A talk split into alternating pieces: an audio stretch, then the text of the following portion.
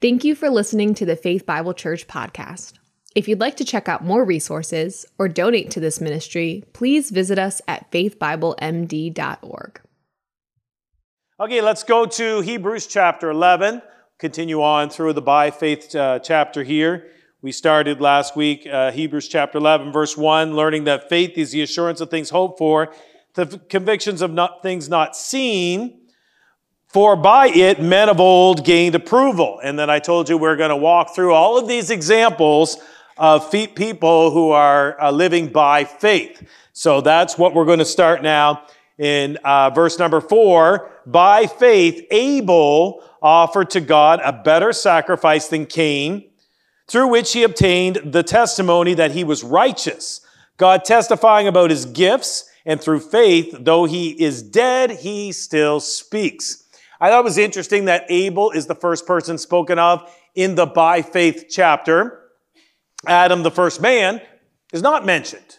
Apparently, he did not have any notable big moments of faith to showcase. He makes the list of the biggest act of disobedience for sure. The original sin of mankind comes from Adam. But uh, Abel gets the distinction of being the first mentioned on the by faith list. I, I guess I find it interesting because I don't typically think of Abel as being on the Mount Rushmore of biblical heroes. In the Old Testament, you maybe jump to Abraham, Moses, David, or Daniel. Those would be some of my favorites. Abel only has a moment to live. His name actually in Hebrew means breath, and that's about as long as he lasted. Brevity is how we would describe Abel. His life was so short. But that, what, that fact does not disqualify him from the by faith list.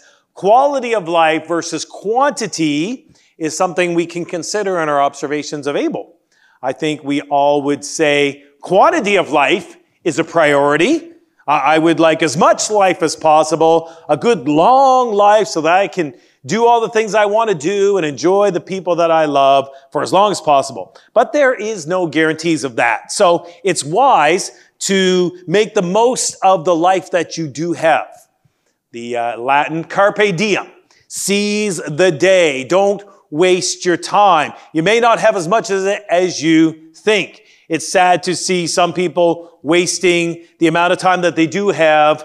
What good is quantity of life if you're spending it laying on the couch, wallowing in self pity.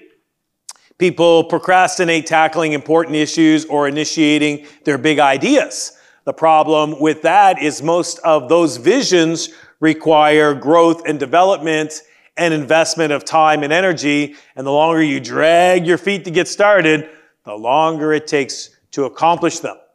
In the younger years, Ileana from time to time would bring up the idea of me, hey, Rob, you should go back to seminary and work on a master's. And I would shoot that idea down for like 10 years.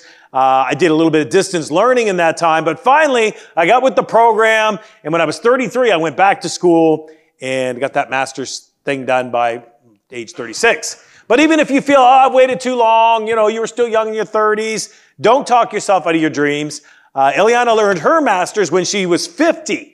So she had that goal and she got at it and got it done. This is the time to get at it, to start working on a goal. Maybe start that exercise routine or start that job search or register for those classes, sign up for those lessons. This is the week to break a bad habit, maybe join a support group. This is the week to declutter your life or take a moral inventory, reorient your life. And above all else, I know for a fact this is the time to trust in the Lord. Paul writes in 2 Corinthians, for he has, he says, at a favorable time, I listened to you, and on a day of salvation, I helped you. Paul says, behold, now is a favorable time. Now is the day of salvation. Now, I'll be honest with you. I have wasted a lot of time in my life not being very productive.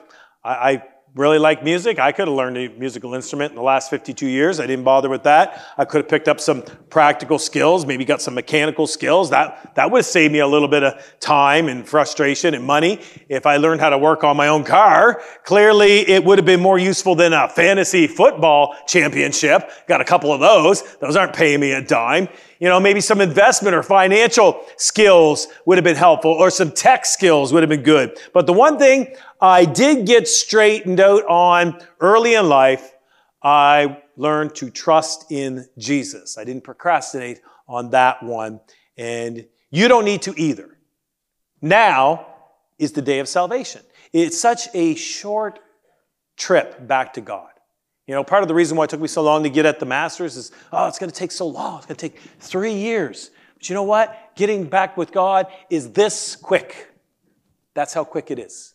It doesn't have to be three years of study. It can just be a simple act that you do even today. That's how long it takes. You don't know how much time you have in this life. Just like Abel, our lives are a breath of vapor, just a moment. So get right with Jesus now. This is a day to take a step of faith. So let's take a moment and look at Abel's short life and turn to Genesis chapter 4, as this is where we find his whole life in eight verses. Genesis chapter 4, verse 1. Speaking of the first man, Adam, Adam had relations with his wife, Eve. They conceived and gave birth to Cain. And she said, I have gotten a man child with the help of the Lord. Chapter 4, verse 2. Again, she gave birth to his brother Abel. And Abel was a keeper of flocks, but Cain was a tiller of the ground. So it came about in the course of time that Cain brought an offering to the Lord of the fruits of the ground. Abel on his part also brought of the firstlings of his flock and of the fat portions. And the Lord had regard for Abel and for his offering, but for Cain and for his offering, the Lord had no regard. So Cain became very angry and his countenance fell. And the Lord said to Cain, Why are you angry? Why is your countenance fallen? If you do well, will not your countenance be lifted up? And if you do not do well, sin is crouching at the door, and its desire is for you, but you must master it. Cain told Abel his brother, and he came about when they were in the field that Cain rose up against Abel his brother and killed him. And that's the story of Abel. Right there. Very short. So, see why I think it's interesting that he's like the first big person of faith? Uh, it says here that the Lord had regard for Abel's offering. And that Hebrew word regard is sha'al. It means to look, to gaze at. In contrast, God had no regard for Cain's offering. God disregarded Cain's offering. So the author of Hebrews tells us Abel's sacrifice affirmed, attested, bore witness to the fact that he was righteous, and God saw Abel as righteous. God saw his sacrifice, and God saw Abel as righteous, his sacrifice being an act of faith. Meanwhile, Cain's was not. So it says here in chapter 11, Hebrews chapter 11, verse 4, uh, one more time. By faith, Abel offered to God a better sacrifice than Cain. There's one of our key words in the book of Hebrews. What is it? Better. Abel's sacrifice is better. So, what was his sacrifice? And why is it better? When Adam and Eve sinned, they uh, eyes were opened up to the fact that they were naked. Ah, and uh, they quickly grabbed some fig leaves and sewed them together, right? And that really didn't work too good. So after the Lord had handed out the curses for sin, it says in chapter 3, verse 21, that the Lord made garments from the skin of an animal uh, and used that for Adam and Eve for clothing. God killed some animals and then made Adam and Eve clothing with the skins. So this is the First, death as a result of the curse. Some animals had to die so their skins could be a covering. But also, most people would conclude that this is the beginning of the animal sacrificial system. As a way of staving off death for sin, the animal is substituted in the place of the individual. Not that that is explained in Genesis chapter 3, but it is the theme of animal, animal sacrifices is all throughout Genesis. And then when we get to the books of Moses, uh, Exodus, Leviticus, Numbers, Deuteronomy, it's spelled out specifically all the details of the law of those sacrifices. Anyways, in Genesis chapter 4, the story of Cain and Abel, we see that Cain is a, what's he do for a living? He's a gardener. And Abel is a shepherd, a keeper of flocks. Both come with a sacrifice to the Lord. Abel brings the best lamb of his flock, and Cain brings the fruit of the ground. Now, with regards to Cain's offering, there is a time and a place in the law of Moses for grain offerings and first fruit offerings. First fruits in the Jewish fest, uh, feast is uh, held in early spring. It's this particular feast uh, at the beginning of the grain harvest.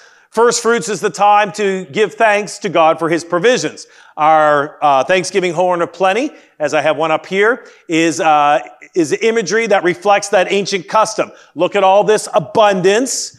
We praise the God of creation for blessing the land with this bounty of food that we are enjoying here at the harvest time. Likewise, we often see in scripture that famine is a punishment from God as a way of showing people he is displeased with them. So that would be something I would recommend you pay attention to in 2023. Watch out for food shortages and reports of famine. And I recommend you make friends with some person with chickens because eggs are priceless right now. So don't miss the significance of that. Okay, but in Leviticus chapter 23, uh, the law of Moses instituted the first fruits offerings. The people were to bring a sheath of grain to the priest, and he would wave it before the Lord, and a burnt offering, and a meal offering, and then a drink offering were also required at that time. No grain was to be harvested until the first fruit offering was brought to the Lord. So you made the first harvest, first fruits, and you made that offering. And then once you did that, you could go harvest the rest of your field. The offering was made to, in remembrance of Israel's time of slavery in Egypt, how the Lord delivered them out of that, and then how he led them into the promised land and they could possess this land flowing of milk and honey and all this bounty. So it's an act of illustrating thankfulness and gratitude. And even today, we practice a form of this in our giving of tithes and offerings during our service. This is an act of faith, and we kind of say, you know, I give this portion of my paycheck back to you, God, to communicate that I'm trusting in you and not myself, not my money, to meet my needs. I give this portion back to God to be used to the building of His kingdom. This gift is used for the furtherance of the gospel. Where? Here in. All right, you've learned my little saying, haven't you? You've heard that enough times. So giving a first fruits offering is not a bad thing. So then why did God disregard Cain's sacrifice? Why did God accept Abel's? Well, it's because Abel's wasn't a thanksgiving or a gratitude offering. Abel's offering was a sin offering, and there's a difference. So if you come to church and you're here this morning and you write a check and you put it as a gift to God in the offering plate, uh, we'll take that back and it'll be cashed, and the finance team will put that to good work for you and for us. Um, but you can't say, here, now God should be pleased with me. God ought to bless me because look at this. I gave this nice big gift to God. I regret to inform you, God is not pleased with you. God does not have to bless you. We will cash the check, but God does not have to bless you. Matter of fact, you are under a curse from God. He sees you as an enemy and you are doomed to suffer his wrath regardless of how much that check was. What? I gave a gift. I was generous. How ungrateful of God. No, no, no. You don't understand. You owe a massive debt to God. You owe a sin debt. You owe God your life and you have to die. Your check, your gift, your vegetables do nothing to touch that debt. Everyone thinks, I'm a good person. I can do good things. God ought to be happy with my good things. He ought to accept me because of my goodness. Listen carefully. As soon as you started with, I'm a good person, you're lying. You are coming to a holy God who cannot tolerate sin, and you're coming in the door, and the first thing out of your mouth is a lie, is sin is contradicting his word. And immediately he turns from you, he disregards you, and it does not matter what fruit basket you have in your hand. It does not matter what good deeds you think you can offer. They are all tainted and they are all rotten.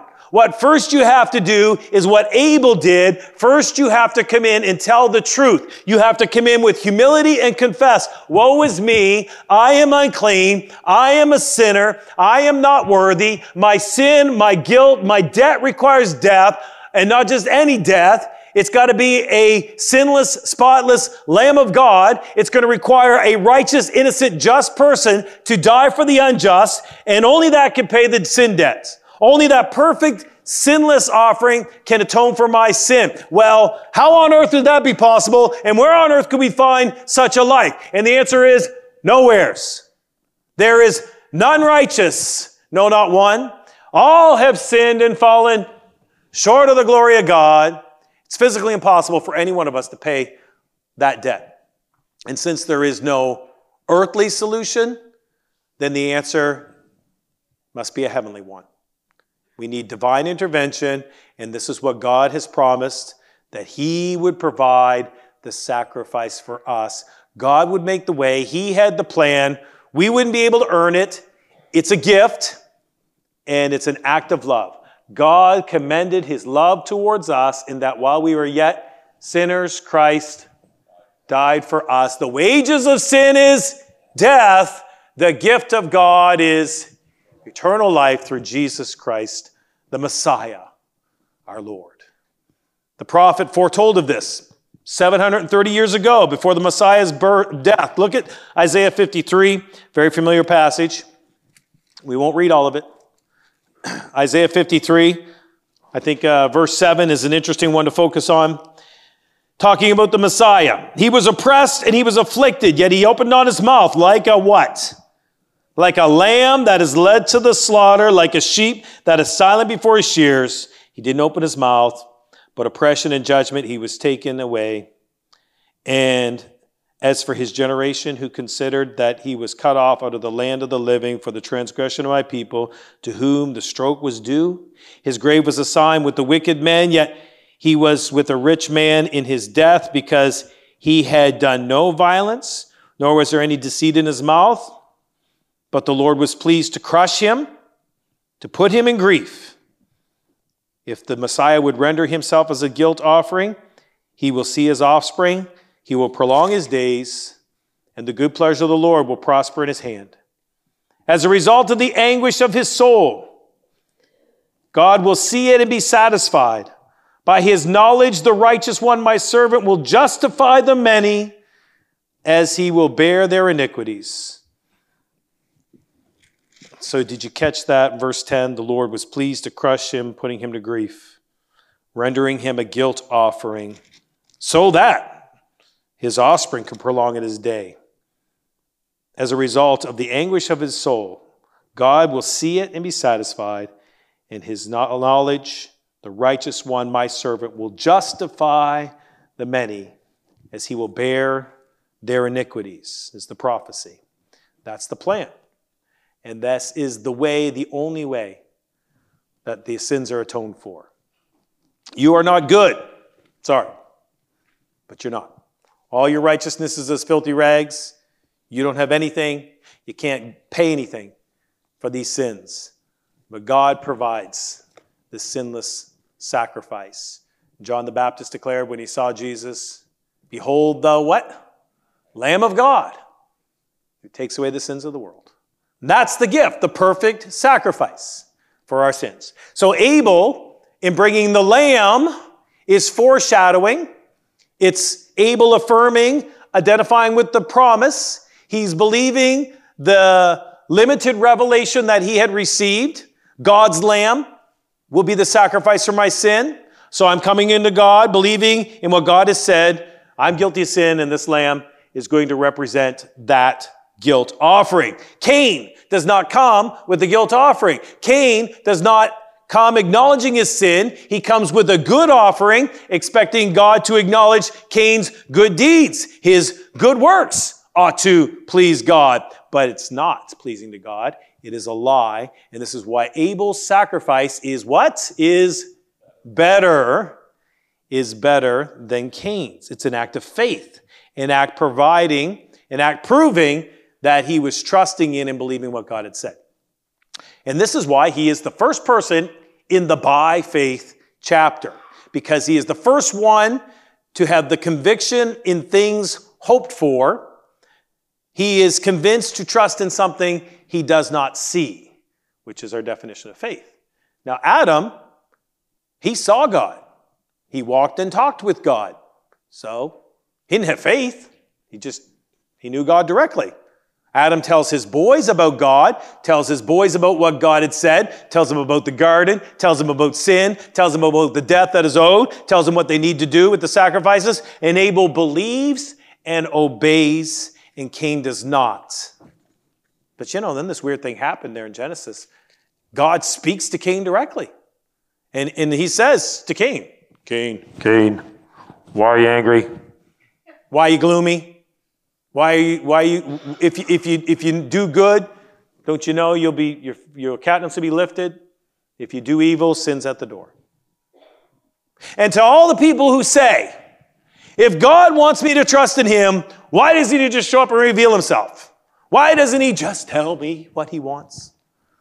There's a famous atheist philosopher, Bertrand Russell. Must be from Southern Maryland, right? Russell? What's the last? Never mind. Anyways, he was once asked what he would say to God if he found himself standing before God after his death. And God said, Mr. Russell, why didn't you believe in me? Russell replied, I would probably say, Sir, why didn't you give me better evidence?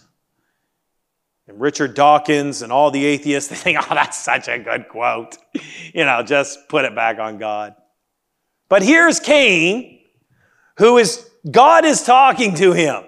God is telling him exactly what he wants, and Cain still doesn't believe. Because that's what it boils down to. It's not that people don't have enough evidence, it's that they reject the revelation that they've been given because they don't want to believe it. Cain was mad at the fact that his goodness wasn't enough and it wasn't acknowledged by God. But Abel, he comes with honesty, humility, and repentance. And this is what obtains him the testimony of righteous. Okay, okay. So, Pastor Rob, Abel offers the guilt offering, the lamb, thus illustrating his faith. So, why can't the Jews continue to offer the lambs? Right? That's what we've been studying in Hebrews. That's what they wanted to do, stay with the temple sacrifices. And here's the author telling them not to do that. Well, good question. I knew you were thinking that. Because the animal sacrifices were foreshadowing, acting out, illustrating what Jesus the Messiah was coming to do. Now that Jesus has come and died, wanting to do the lamb sacrifices instead of accepting Jesus as the Messiah is rejecting what God has done. Now, if you do the lamb sacrifices, you're not coming in faith with a sincere sin offering. No, you're coming with your good works like Cain, thinking God ought to accept you because of how awesomely religious you are. Look at me and all of my expertise of abiding by the law. Look at how good I am. And God says, No, I sent you the Messiah. Believe in him. Let's think about this for a moment our communion, okay? This bread is my body broken for you. This do as often as you eat it in remembrance of me. This cup is the New Testament of my blood. This do as often as you drink it in remembrance of me. We don't just eat and drink that and believe in the ritual. we do it in remembrance, believing in Jesus. If you were sitting here today and you never been to church, you didn't know any of this, and we passed you the bread and the cup, and you ate it and drank it, would you be a Christian? Would you be like, oh, whoa, I just, the Holy Spirit just jumped right in me. No, right? When I was, I remember this, I was, I was four or five years old, and I was sitting in church because we didn't have kids' church and puppets and things like that. We still don't have puppets, you know, you guys could help with that. It's a little shout out for Hannah. So I'm sitting there, four and five, you know, bored, doing the, the wiggly thing. And uh, then the, the bread and the, and, the, and the juice passed by, like it will be in a minute. And I wanted some. And my mom's like, no. So then afterwards, I'm like, well, I want to take communion. And my mother's like, okay, well, why do you want to take communion? I was like, well, I really like grape juice. and I'm always hungry at church. Be a nice snack. And my mom said, that's not what it's for. It's not a snack. Sure, they could have let me eat in it, but that wouldn't have been an act of faith because I'd eaten candy or anything anybody would have passed me at that moment. If somebody would turn around and hand me a lifesaver, I'd have eaten that or a peppermint. The point is to know and to believe. Understand what you're doing and believe it. And then because you understand what it means, you then do it. So since the Messiah had come and died and rose again, sticking with sacrificing lamb was a sure way of communicating to God, I don't believe in Jesus. That sacrifice isn't good enough for me, and I need this animal to die in my place. So think about this. We're going to kind of take this to the future now. In the millennial kingdom, when Jesus returns and rules the earth, that's going to be a great time, right? Let me read you a, a, prophecy about that. This is coming from Micah chapter 4. This is what it's going to be like. Micah chapter 4 verse 2. Many nations will come and say, Come, let us go to the mountain of the Lord, to the house of the God of Jacob, so that he may teach us about his ways, that we may walk in his paths. For from Zion will come forth the law and the word of the Lord from Jerusalem. And he will judge his between many people and render decisions for mighty distant nations, and they will beat their swords into plowshares and their spears into pruning hooks. Nations will not lift up sword against nation, and never again will they train for war. And all of us in military industrial complex people will be out of, j- out of, out of work. That'll be a great day, right? Nobody will have to work for the military anymore. Instead, we will all sit under our vine or our fig tree. No one will be afraid because the mouth of the Lord of armies has spoken. Okay, that's going to be a great day. Amen? Millennial kingdom. So let's pretend for a moment that Jesus has returned and he has set up that millennial kingdom. Doesn't that sound cool? But instead of saying to you, hey, let's go to Jerusalem so we can worship the Messiah, so we can hear directly from Jesus, what if I said, look, I'm not so sure about that New Jerusalem place. We all just need to stay here, Faith Bible Church, and I will keep telling you about God from the Bible. Our style of worship here is perfectly fine. I'll tell you about the millennial kingdom. You just stay here and don't listen to that Jesus guy in Jerusalem. What am I basically saying? I don't believe in Jesus in the new millennial kingdom. I don't believe he's the guy. I know better than God himself what God wants. And if that happened, I sure hope that none of you would show up to church and I would just be standing here completely by myself. Right now, what we're doing is perfectly fine in this dispensation of time. But when the kingdom of God comes to earth, this will not be the way to worship. That's exactly what the author is trying to impress upon the people. Abel has the better sacrifice than Cain. And then Jesus has the better way over Moses. He's inaugurated this new covenant. And then when he returns to set up his kingdom, it will once again be time for a change. It'll be time to grow in our faith with new revelation. So this is what we learn from the short life of Abel. Even though he's dead, he speaks to us. And Abel died because he lived by faith, and his brother Cain, who did not live by faith, hated him for it. Actually, I think Cain was not so much angry with Abel, he was angry at who? He was angry at God. Cain couldn't do anything to make God change his mind or control God or even hurt God. So he took out all of his frustrations on God out on his brother. So Abel becomes the first martyr of the faith. And we see that is a reoccurring theme time and time again in Scripture. The people of faith are hated and even killed for speaking the truth. Nevertheless, Abel's testimony lives on. The Lord regarded his sacrifice. That's what it said in Genesis. And just like back then, the Lord is still looking, always looking for that person who comes to him in faith.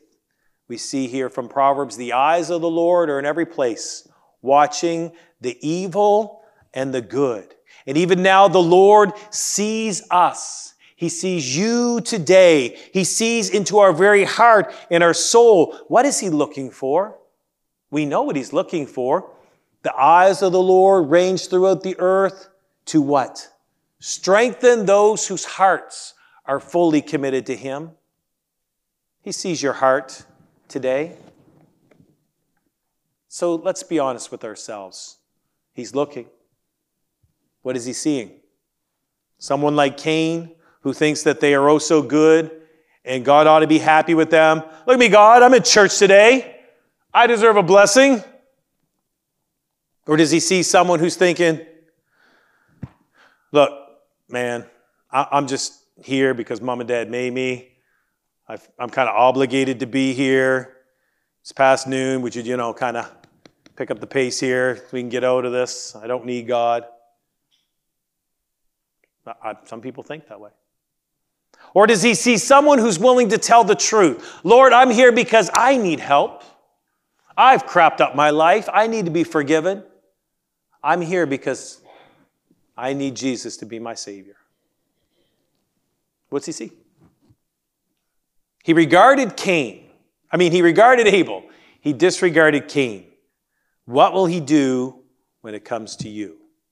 Psalmist says, The eyes of the Lord are towards the righteous. His ears are open to those cries. The eyes of the Lord are for him who fear him, for those who hope for his loving kindness. We fear the Lord, we hope for his kindness. And even today, say to the Lord, maybe every head bow at this time, every eye close. Say to the Lord, Lord, I need, I need your help. I, I, I, I mess up so much. I have so much sin here. Lord, may you see humble hearts in this place. Jesus, may you hear the confessions of sin that are prayed even now in the hearts and the minds of these people. Someone here today, just bring that sacrifice of humility. Someone here today, just say, Dear Lord Jesus, please forgive me of my sins. I believe that you are, you are God. You died for my sins. You paid the price. Please forgive me. If we would say that and confess our sins, He gives us a promise that He will forgive us and cleanse us. Lord, I pray that each and every soul here today would be humble enough and honest enough to admit that and trust in you. We pray this in Jesus' name. Amen.